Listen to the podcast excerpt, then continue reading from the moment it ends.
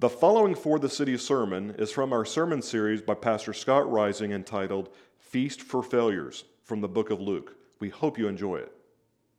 So, church, we are going to continue in Luke. I think today you're going to see uh, very clearly as to why last week Jesus was, was really working with the disciples to make sure that, that they understood the cost, right? I mean, it, it, there's some pretty rough stuff, right? Let the dead bury the dead, keep your hand to the plow, don't look to the left, don't look to the right, don't look back, right? I want to say goodbye to my family. No, you come with me. Why? What? Kevin just read Luke 10, 1 through 20, and, and what we see the reason they needed to understand that cost is because Jesus is about to send them out. It says, as lambs in the midst of wolves. That's not good, right? You never seen a lamb on some UFC, right? Like they're a defenseless little creature. And wolves, wolves devour, and yet they're to go. So the first thing we see in the first map point that you see is that the specifications of the mission are this prayer, power, proclamation. I gather that from Luke 10 1 through 12. And I'm actually not going to read all of that to you again. I am going to read the first few verses, but then I want you to know where we're working at, and that's where we're going to find ourselves right now in that section. It says, After this, after what? After making sure that the disciples would understand the cost of following, right? The Lord appointed 72 others, right? You can see the multiplication factor. You, you had the 12 disciples, you had, well, the apostles, and you had the disciples, and now God's gathering this people and He's sending them out with this good news. And He appoints 72 others, He sends them out ahead of Him. And look what it says two by two, into every town and place where He Himself was about to go. And He said to them, Listen, the harvest is plentiful but the laborers are few.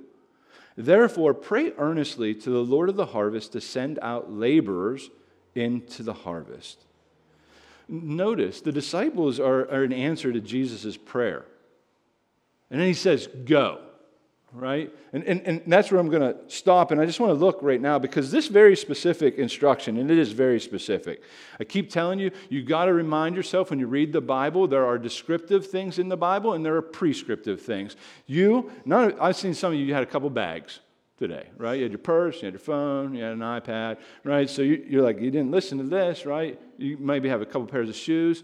These instructions are not meant to be a step by step manual or approach for modern missions. The church I came from, we had the joy and the delight of sending six families to West Bengal, India, to reach Muslims. 21 million Muslims, six people. Go. And guess what they had? Luggage.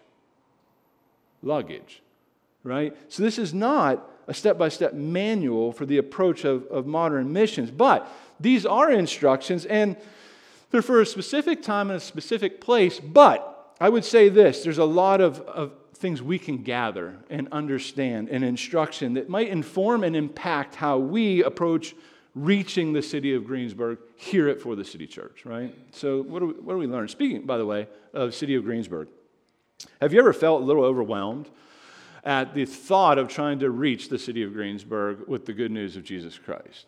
Man, I got a lot of head shakes. If you, you know, amen, maybe, but it's it's there's like 15,000 people, city proper, right? That's that's a, an, an estimate, let's say. But seriously, think about it. How's a ragtag bunch of sinners saved by grace going to reach a people with so many needs? There's a, there's a lot of needs in this room. Now, magnify that.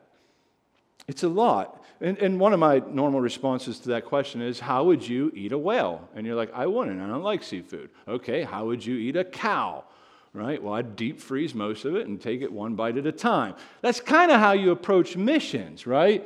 Right? That's, it's really how you approach a city. You have to break the thing down. It's one bite at a time. But if we stick with the, the whale metaphor and you got no freezer, you're never going to finish that thing in your lifetime. So what do you got to do? you got to invite some friends to the party. That's exactly what Jesus is doing. He started out with a handful of people. And then he kept gathering and he kept discipling. And now they're making disciples and he keeps sending them out. And so you take it one bite at a time. Gospel ministry is like that. It's a team sport. He sent them out two by two. We need each other. I was talking to a young couple the other day, and they're talking about how different they are. And I'm like, okay, this is a good thing, but they don't see it. Well, he's so, you know, bold with the gospel. And I'm thinking, yeah, but you're compassionate, and he desperately needs that. Me too, right? And so it's, it's a team, I hate to say sport, but you get my point, right? Like we need each other, but this church needs other churches too. It's not, if it's meant to be, it's not just up to us, thankfully. I meet with other pastors every other Thursday to pray for the city of Greensburg, to encourage one another in the gospel, to because we need to be reminded first and foremost, or we have nothing to offer people. Right? And so it is a team sport, and we see that, which is why Jesus, before giving these marching orders, lays out this immense need. Listen to the language the harvest is plentiful, but the laborers are few. And we need to think over the imagery that Jesus is giving here of this harvest being a bumper crop, right? I used to trim Christmas trees because I'm from the, the great city of Indiana, PA. It's the Christmas tree capital of the world. And, and we would harvest those babies at Christmas time, some in the fall, some in the spring for digging, but mostly just chopping them down, baling them out, sending them, and selling them to a lot of suckers who spend way too much money on Christmas trees. But hey, whatever you're into, right? It was good for business. But we, at certain peak seasons, had to bring other people in because the needs were too great for our little crew, right? And, and the same things here. We, family, do you even believe that the harvest is plentiful? Get the imagery. The, the harvest illustration that's being given here is Jesus is painting the idea of him gathering God's people together for the kingdom, secure from judgment. Now, do you believe that right now, all over this city, let's just stick with Greensburg, all over the city, there are people at Walmart and out for breakfast and this and that, and that if they heard the gospel proclamation, they would believe, repent of their sins, trust in Christ, and be saved from the wrath of God? Because what this text is saying is that's exactly the, that's the scenario painted across the world. I think we think, well, no, no one's going to believe you have to be born into Christianity. That was never the case. You're born again into Christianity. But there's a great need. So, what to do in the face of the need? Look what Jesus says. It's always a good, good thing to do. Therefore, pray earnestly to the Lord of the harvest to send out laborers into the harvest. Pray. That's not the American way. Do. Go. Busy yourself. That's, and by the way, you have to do those things. So if you're like, oh, I just love to sit in my closet and pray and never do anything beyond that, well, keep reading. There's a great and ready harvest, family, but there's far too laborers. When, when we landed here, um, there were seven of us ready to do the work of church planting okay? They, we were very eager, very afraid, but ready to roll. But we didn't know anybody in Greensburg, not one. so we started gathering at, at our home, and, and we, but, but our primary work for the first year was to pray and to just to get to know people in this city. But no one wanted to get to know us. And we showered, we brushed our teeth, we did the thing. But oh, there was this thing called the pandemic, and people weren't even gathering with people that they love and people that they know. And so it's, it's, it was a slow work, and we just kept saying, Lord, just continue to bring people into our lives, put us into people's lives. We want them to know of your grace. And he slowly did that.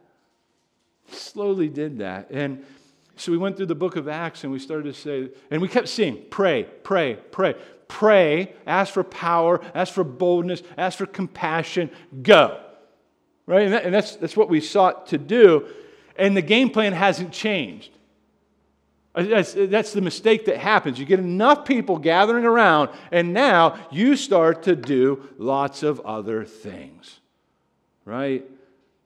You know what I mean? Like the, the request is not that we should have whiteboard planning sessions. Now, you might have a white, I've had, we've had whiteboard planning sessions. It's not that, that we should work out our mission statement so it looks real sexy on the website. That's good to do. I think ours, ours is good. I like our website. I'm thankful for it. People have come because of it. Praise the Lord. Get your programs up and running, right? So you got something for all ages and maybe for the pets too. To be clear, I'm not against those things. They're, they're sometimes necessary, but here's the thing they're not essential. They're, they're not essential. Prayer, prayer is essential.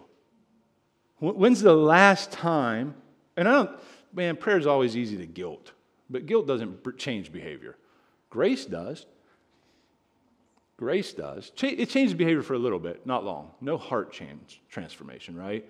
But when's the last time you intently, seriously, resolutely prayed to the Lord of the harvest to just bring more people to do the labor? Because that's the request that Jesus is asking. It's one request pray. Pray, right? Pray. God reversed the trend. We need more people to go into the field. And your field, it, might be the kids' baseball field, softball field. It, it might be the photography field. I'm just looking at all of you right now and I'm thinking about all of you individually. It isn't like, yeah, let's go to Thailand. You might go to Thailand, but I'm just talking Walmart. I'm talking across the street, your neighborhood. That's what I'm talking about. Pray. So, my encouragement to you, and, and not right this second, right? Because you'll, you'll miss everything I'm about to say then, but I want you to take your phones and I want you to put in your timer, if you're willing, um, at 10.02 a.m., p.m., unless you're like, I go to bed at 8, okay, then 8.02, whatever, you know, works for you. The reason I say 10.02 is because it's Luke 10.2. that's just how I think, right? And, and set an alarm. And then when that alarm goes off, and by the way, you don't have to do like this mega, whoo, 23 minute prayer. A little quick prayer. Father, oh, give us, give us more laborers to send out. One request. One request. Not just for, for the city, but for all the churches. Give them more people to love you, to love their neighborhood. What might God do? And we might never know. Are you okay with that? I'm okay with that. I'm okay with that if the Lord uses that to bless another church because it's not about this church, it's not about their church, it's about the great name of Jesus Christ. Well, let's pray. We not, might not ever be great in the eyes of the city. Who cares? Whoop dee doo dah dang. But maybe we'd stand before the throne room of heaven and we could see the, the people that have come to receive the gospel of grace because you took time to pray. So let's pray. We can do that. All of us can do that. So do that, please. Why? Because time is short and hell is hot and it's eternal. And it's real. Oh, that's so. I, whatever you want to say after that, save it for someone else. It's real, it's eternal. There are people you love headed there. I don't say it to scare you, but the smelling salts under your nose, maybe. To wake up to the reality. There's an urgency to this mission. That's what I'm saying. Which is why they were to not carry a money bag, right? Or a magic blue card. You know what those are, right? Bad decisions come from those, right? It's like, oh, it's free money. It's not free money. You have to pay it back. No knapsack, no fanny pack. No man should ever have a fanny pack. No sandals. no hey dudes, right? Greet no one on the road. What? I thought we were supposed to meet people. No, he means no chit chat, no time for the cappuccino. And I love cappuccinos. I'm going to have one tomorrow, God willing. But what's he getting at? He says urgency. I got shoes on today. I like them. He's not saying you're supposed to just go out and be like, here he, here he. You could do that. Say you're with another church, maybe.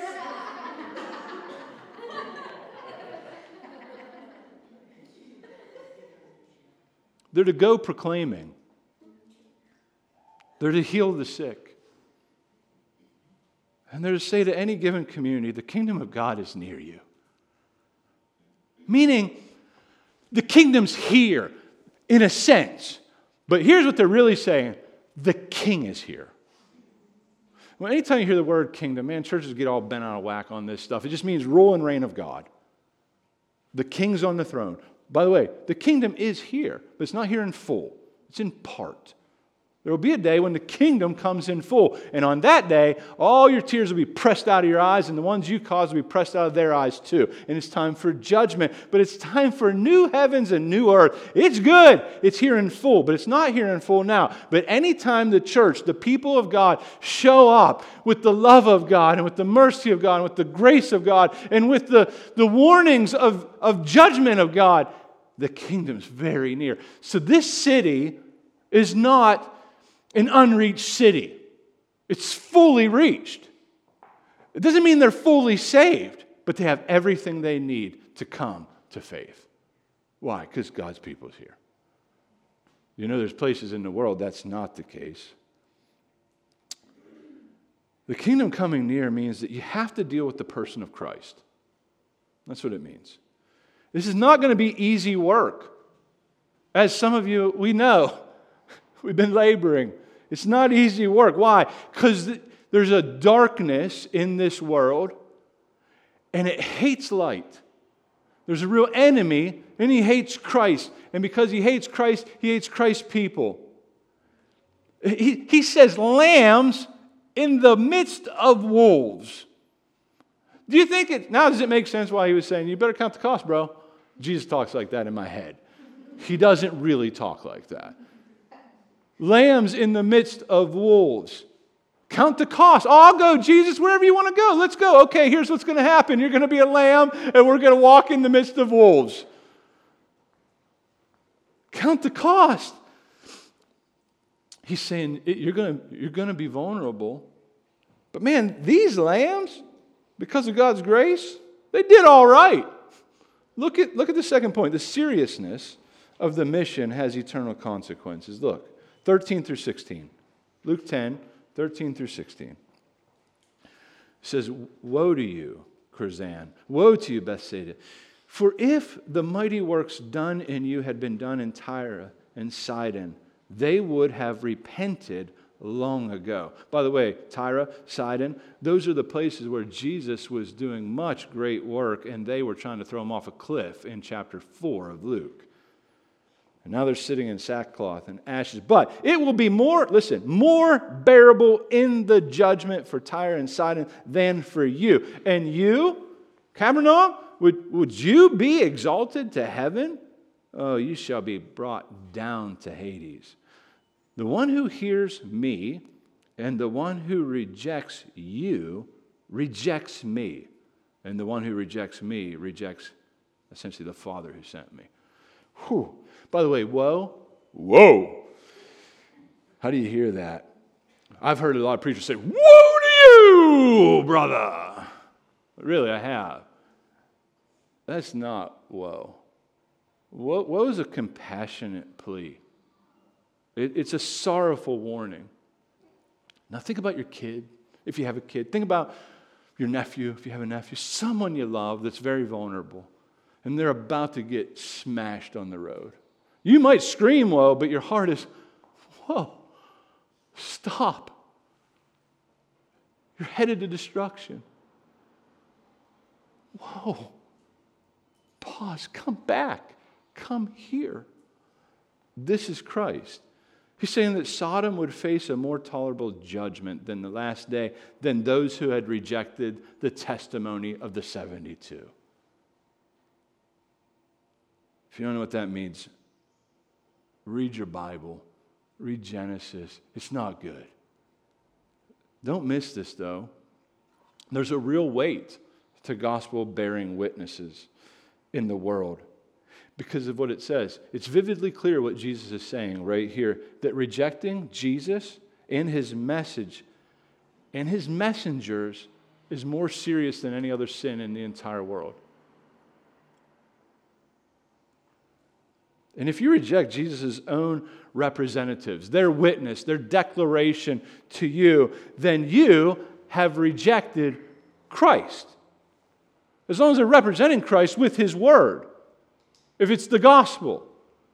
Well, I just don't like God's people. I don't like the church. There's lots of reasons not like the church. It's a fact. It's a fact. It's, it's, it's caused some challenges, right? But it's still the greatest place on earth. God's people is still the greatest place on earth. I get so weary of hearing people just shred the church. Now, if you've been grieved and hurt by the church, let's work through that. God will heal you. He will bring about hope. He'll bring about healing. Some hurts are they're real. I'm not diminishing them. But man, God's people represent God when they proclaim the good news of Jesus. And by the way, all throughout this testimony is that your lives ought to match the proclamation, life and lips. You can't go to your neighbor and tell them the good news of Jesus Christ every time you walk down the street and kick their dog. They might not hear.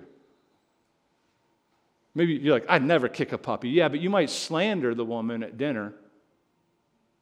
Oh, that's more real. That hit. Because everybody treats puppies better. I don't want to be rough on a puppy, but it's easy to slander a grandma. He says, if you reject me, that's not good. And people are like, well, I'm not rejecting Christ, I'm just rejecting that message. You reject my people and their message, you have rejected me. And if you reject me, you reject the one who sent me. You see, no matter where you go, you hear this gospel receive, repent, turn, follow me. If not, there's dire consequences. That's exactly what he's saying. 2 Corinthians 5 18 through 21 really lays out this idea of this receive the message of the kingdom. And if you do, it's like receiving the king. So you're not just re- rejecting the message, you reject the message, you reject the king. That, that's exactly what Christ is saying here. Do not miss the point.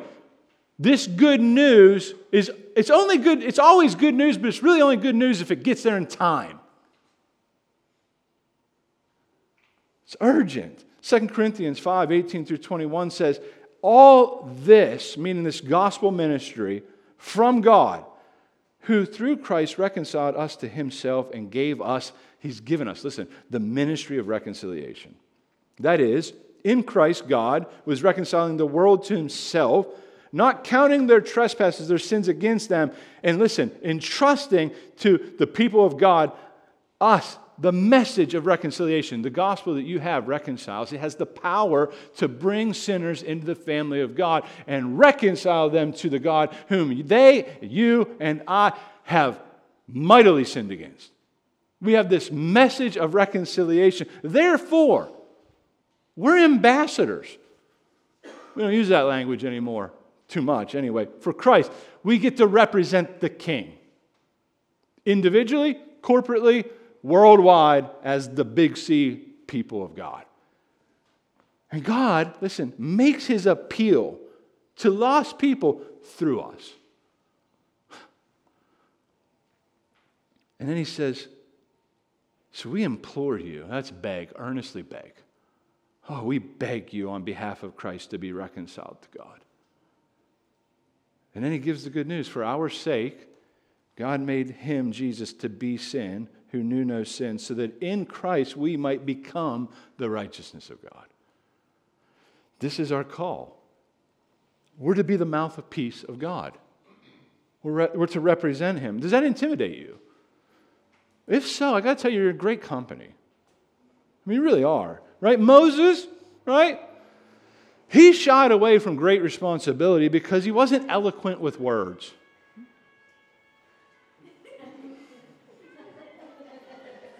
It's okay. I like that song, you know? I'm glad no one here is on fire, right? I used to go to church, they'd be like, let's be on fire. I'm like, that doesn't sound good. I don't know what that means. They would always say fire, right? Um, and so, Sisters, nothing but grace. God loves you, and it's, I'm glad you're here. Um, Moses, yeah, okay, so Moses is talking to a bush that's on fire, right? We didn't plan that, I promise you. and, and, and Moses was very slow of speech. It says speech and tongue. So, so, but do you remember God's confronting rebuke? He says, Who has made man's mouth? Who makes him mute or deaf or seeing or blind? Is it not I, the Lord? Now, therefore, go, and I will be with your mouth, teach you what you shall speak. You're like, oh, yeah, but that was in the Old Testament. Okay, well, I got another Old Testament dude for you. How about Jeremiah? Um, his real problem, listen to his problem. Do not say that I, he's like, I'm just a young boy, I'm just a youth. And, and, God said, Do not say that I am only a youth, for to all to whom I send you, you shall go, and whatever I command you, you shall speak. Do not be afraid of them, for I am with you. Do you know what he says to the disciples at the end of the Gospels? I will be with you always and forever. He's with you, He's with the people of God. In Acts, one of my favorite texts in all the Bible is Acts 17, 6 through 7. It says, These men, these men, these women, the people of God have turned the world upside down, saying that there's another king, Jesus. See, we don't get the language of the king, but, but they were not bending the knee to the tyrants of the time because they said they have another king. And they said, Well, we'll kill you. And they, paraphrase, said, If you do, then death is gain. But I want you to know there is another king. And so they turned the world upside down. How did these Christians turn the world upside down? By the way, you're like, did that really happen? We're talking about Jesus 2,000 years ago, and that happened in, in Jerusalem. And by the way, we're a little bit away from that here in Greensburg. Yeah, he's still doing it. He's still turning the world upside down. This message, this gospel, the, the message that there's another king. There's only one king. He's the king of kings, he is the Lord of lords. Bow this call to a, a unique way of life. They weren't, these were not impressive people. I think we, we just think they're so impressive. They were not. They had, they, we have an impressive king. It gives us real power. The book of Acts shows us the result of the early church's effort wasn't because of their own gifting, their own money. It, although some were gifted and some were wealthy, I mean, but Peter and John, they were brought before the council and they were called unschooled and ordinary men. They were fishermen. What do you have to say to us, losers? That's essentially what they're saying. Even their leaders were not extraordinary. Oh, we think, yeah, they got to be extraordinary. These very unimpressive people turned the world upside down. How? By submitting to the Lordship of Jesus Christ, by proclaiming the life giving news of Jesus, his substitutionary life, his substitutionary death, his bodily triumphant resurrection over Satan, over sin, over death. And their lives were about displaying good deeds and proclamation of good news. And God used these very ordinary and very unimpressive Christians to change lives. One conversion at a time, one meal at a time around the dinner table, one act of mercy at a time. And that's how they ate the whale. And they devoured it. You read the New Testament, the book of Acts takes place over 30 years of history. The gospel went, the people went, persecution came, it continued to spread, Christ continued to be magnified. The third point is the supreme joy of our mission is adoption and nothing else primarily. Look, I, I, mean, I love this text. It has fed me all week. Look at 17 through 20. It says, The 72 returned with joy. You ever think about missions as joy? You're like, so dreadful. I don't want to talk. This is, ministry doesn't have to be dreadful. It can be joy entering into the mess of people's lives and bringing good news. But it's going to mess you up at times. Don't think it's not without pain. Oh, it's got pain. But they return with joy. And look what they say Lord, even the demons are subject to us in your name. And they even said in your name. They didn't say in our name. They're not bragging on us, right? These are some gangster lambs. There's some gangster lambs, right? They come back from the mission and they had a smashing success. And they're like, Lord, let us tell you about this. And look what Jesus says to them. He said, I saw Satan falling like lightning from heaven. Pause. A lot of people are like, is that like when he was kicked out of heaven as an angel, fallen angel to the earth, this, that? No, I think he's saying, I see his destruction coming to ruin as you're going out. I know how it ends, guys.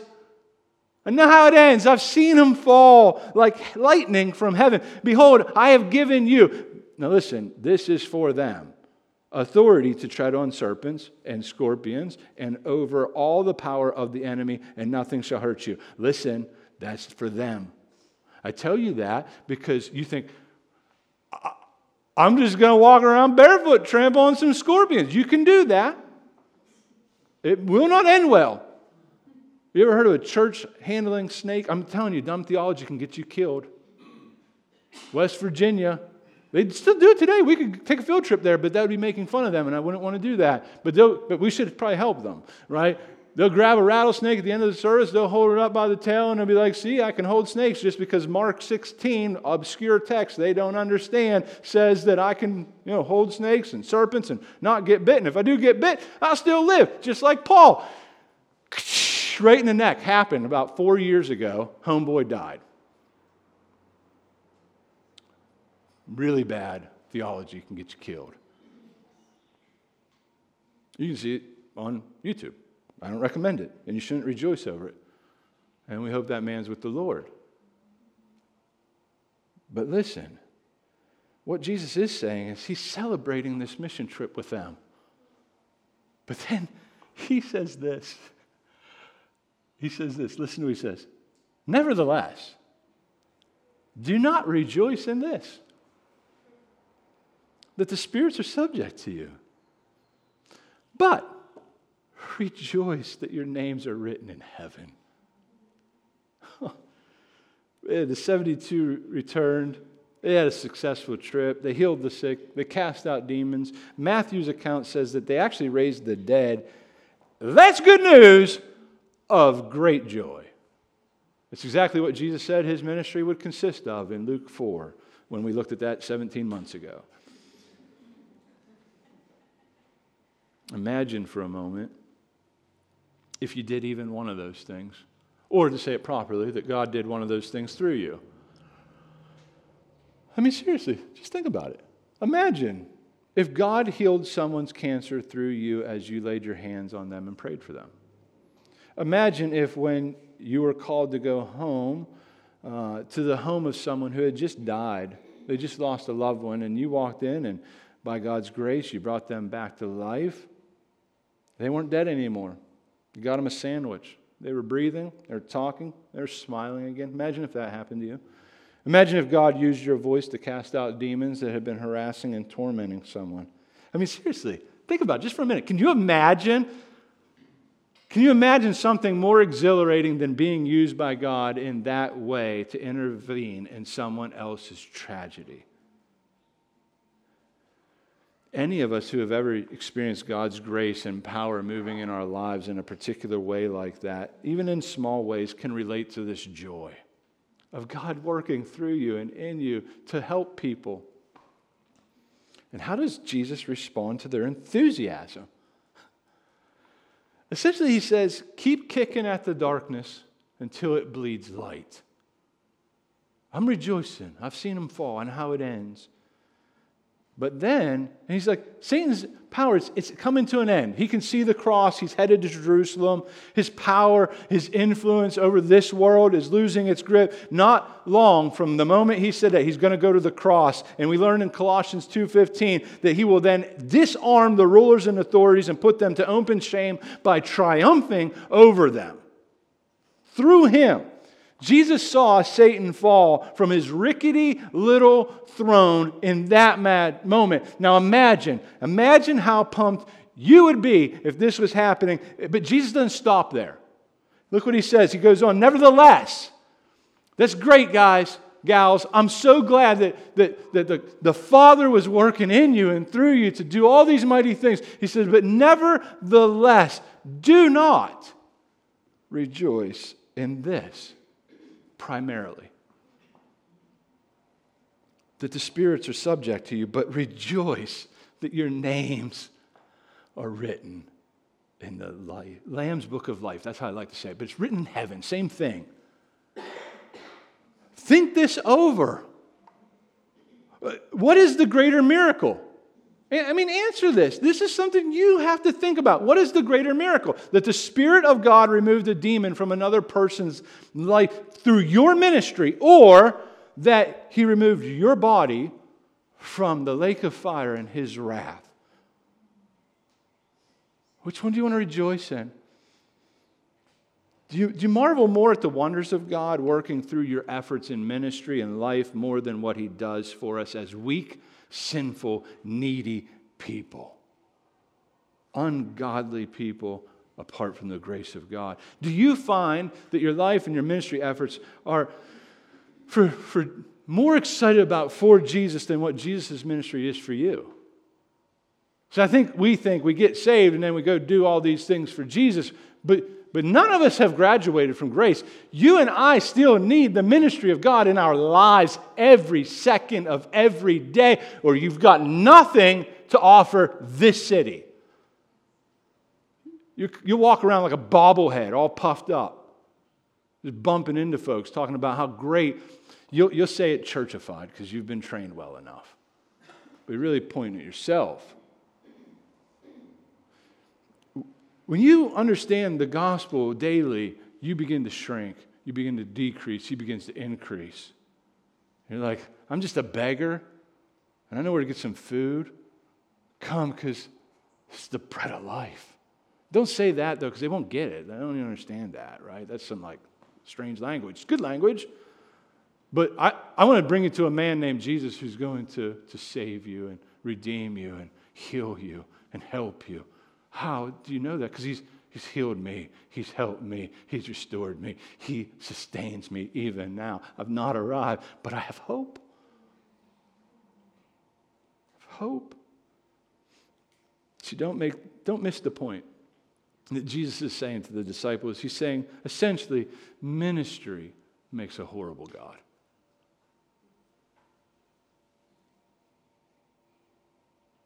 See, if our identity and happiness is wrapped up in life and in ministry, we'll eventually despair when it doesn't go as planned. Who will? I've done it. Guilty. See, Jesus is not rebuking all joy in ministry. Just read Paul's letters. I rejoice! he says it a lot. I rejoice in you. I think of each of you in my prayers, and I, and I don't say, oh, good for you. I love you. But, but I need the love of God as much as every person here. I've not arrived. You've not arrived. We've not arrived. But I rejoice in you. See, ministry, and, and when I say ministry, I think some of you probably think just the pastor. By the way, if you're in Christ, you have a ministry. How are you doing? I don't know. I don't know, but you, ha- you are a minister of the gospel. That's the language of the Bible. No, no, no. The paid guy. No, no, no. You, me, in Christ, laboring. My aim, my goal, it's not my only job, is to equip the saints for the work of ministry. And that's what I'm going to do until the Lord calls me home. But I, you can have so much joy in ministry, but listen, there's times where you can get it out of whack. So be on guard of loving Jesus more for what he does in you and through you than what he does for you. Big difference. There's a big difference there. Philippians 3 7 through 8 says this Paul says, But whatever gain I had, and whatever gain I had means anything including ministry. He says, I count it as loss for the sake of Christ. Indeed, I count everything as loss because of the surpassing worth of, listen, knowing Christ Jesus, my Lord. For his sake, I have suffered the loss of all things, and I count them as rubbish, trash, dung, in order that I might gain Christ. Can you and I say that? I hope. Would we be as satisfied in Jesus if our ministries, or listen, or if your life crumbled right before you? I mean, seriously.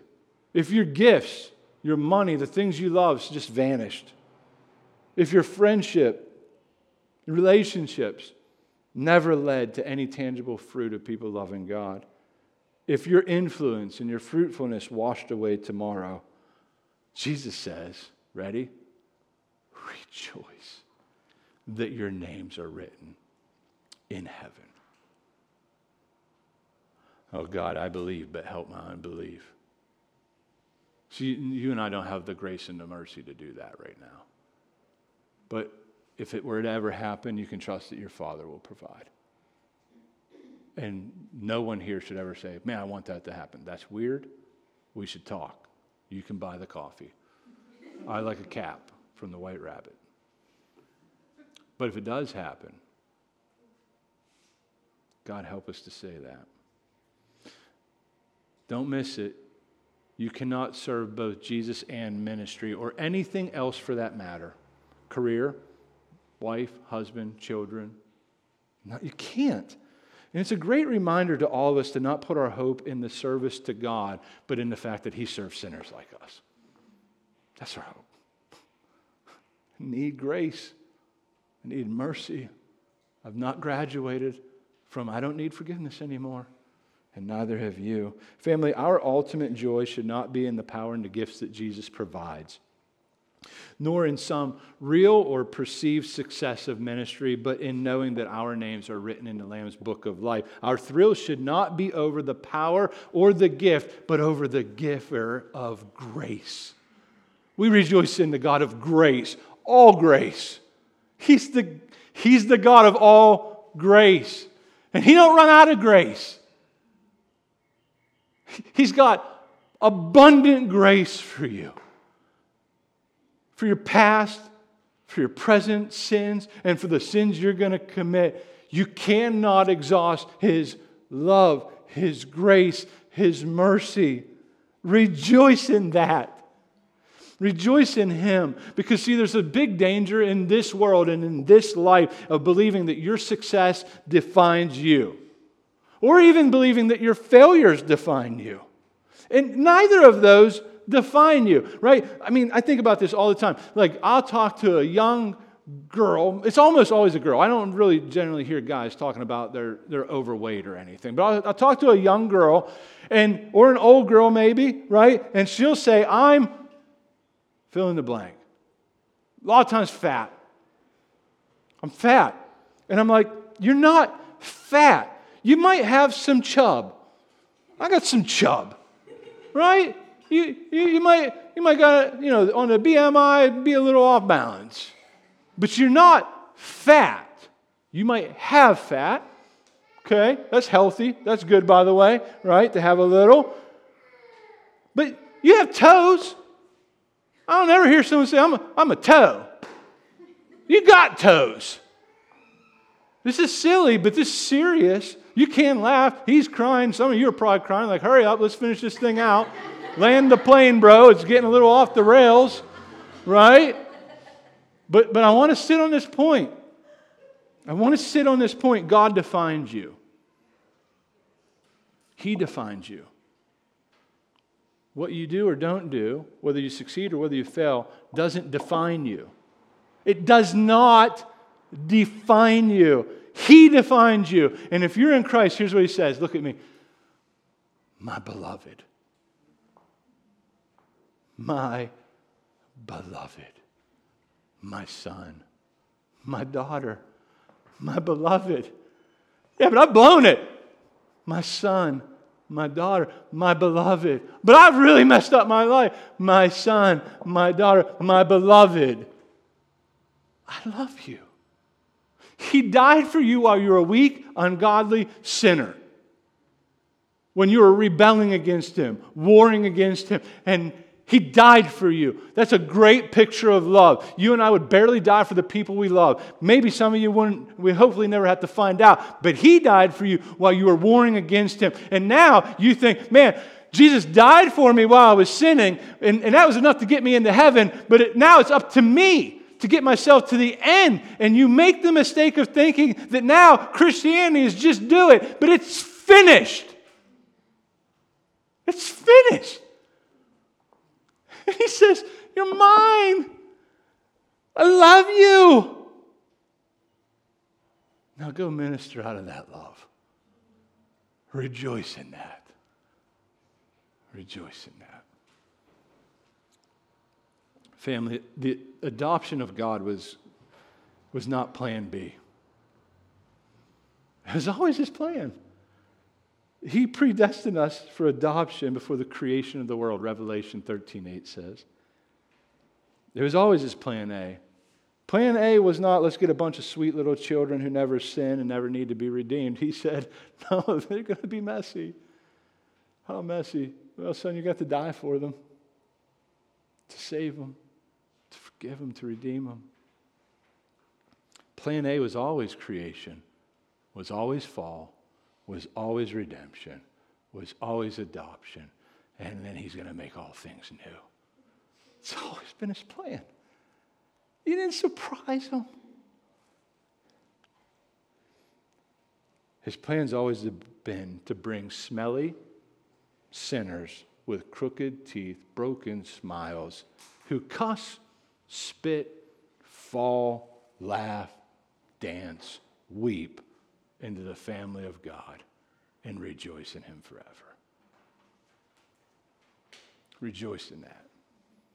Rejoice in Him. Let's pray. Father, thank you for the great plan of salvation. Help me to be compassionate when people say, This is what man has conceived and contrived. Because there ain't no man or woman who would ever come up with that. Because it doesn't have us as the hero. It's so true, so good. You're far greater than anything else we might rejoice in. Help us to see. Help us to believe. God, thank you for loving sinners like us. Thank you for redeeming us. Thank you for cleansing us. Thank you for making us new creations. Lord, thank you for giving us the gift of your Spirit who's always at work. And even when we're stumbling, fumbling, straining forward, or just sloppily falling down and laying and whining, you have promised that you will complete this good work that you have began. And this is never an excuse to sin because you will discipline your children for righteousness. You sanctify us, and there's going to be a day when you will glorify us. And until that day, and when that day happens, and from every day after that, for all of eternity, may we rejoice in the fact that Jesus, you are the greatest treasure of all the world. Help us to love you more fully, more deeply, and may that love swell up into our hearts and our minds, into the lives of the people we come in contact with for your name's sake. In Jesus' beautiful name. Amen. Thanks for listening to this sermon. If you found it helpful, we encourage you to enjoy more of our sermons, find out more information about For the City, or how to partner with us through prayer and giving at www.forthecity.church. For the City exists to magnify Jesus by making disciples who share and show the transforming power of the gospel and plant churches that multiply.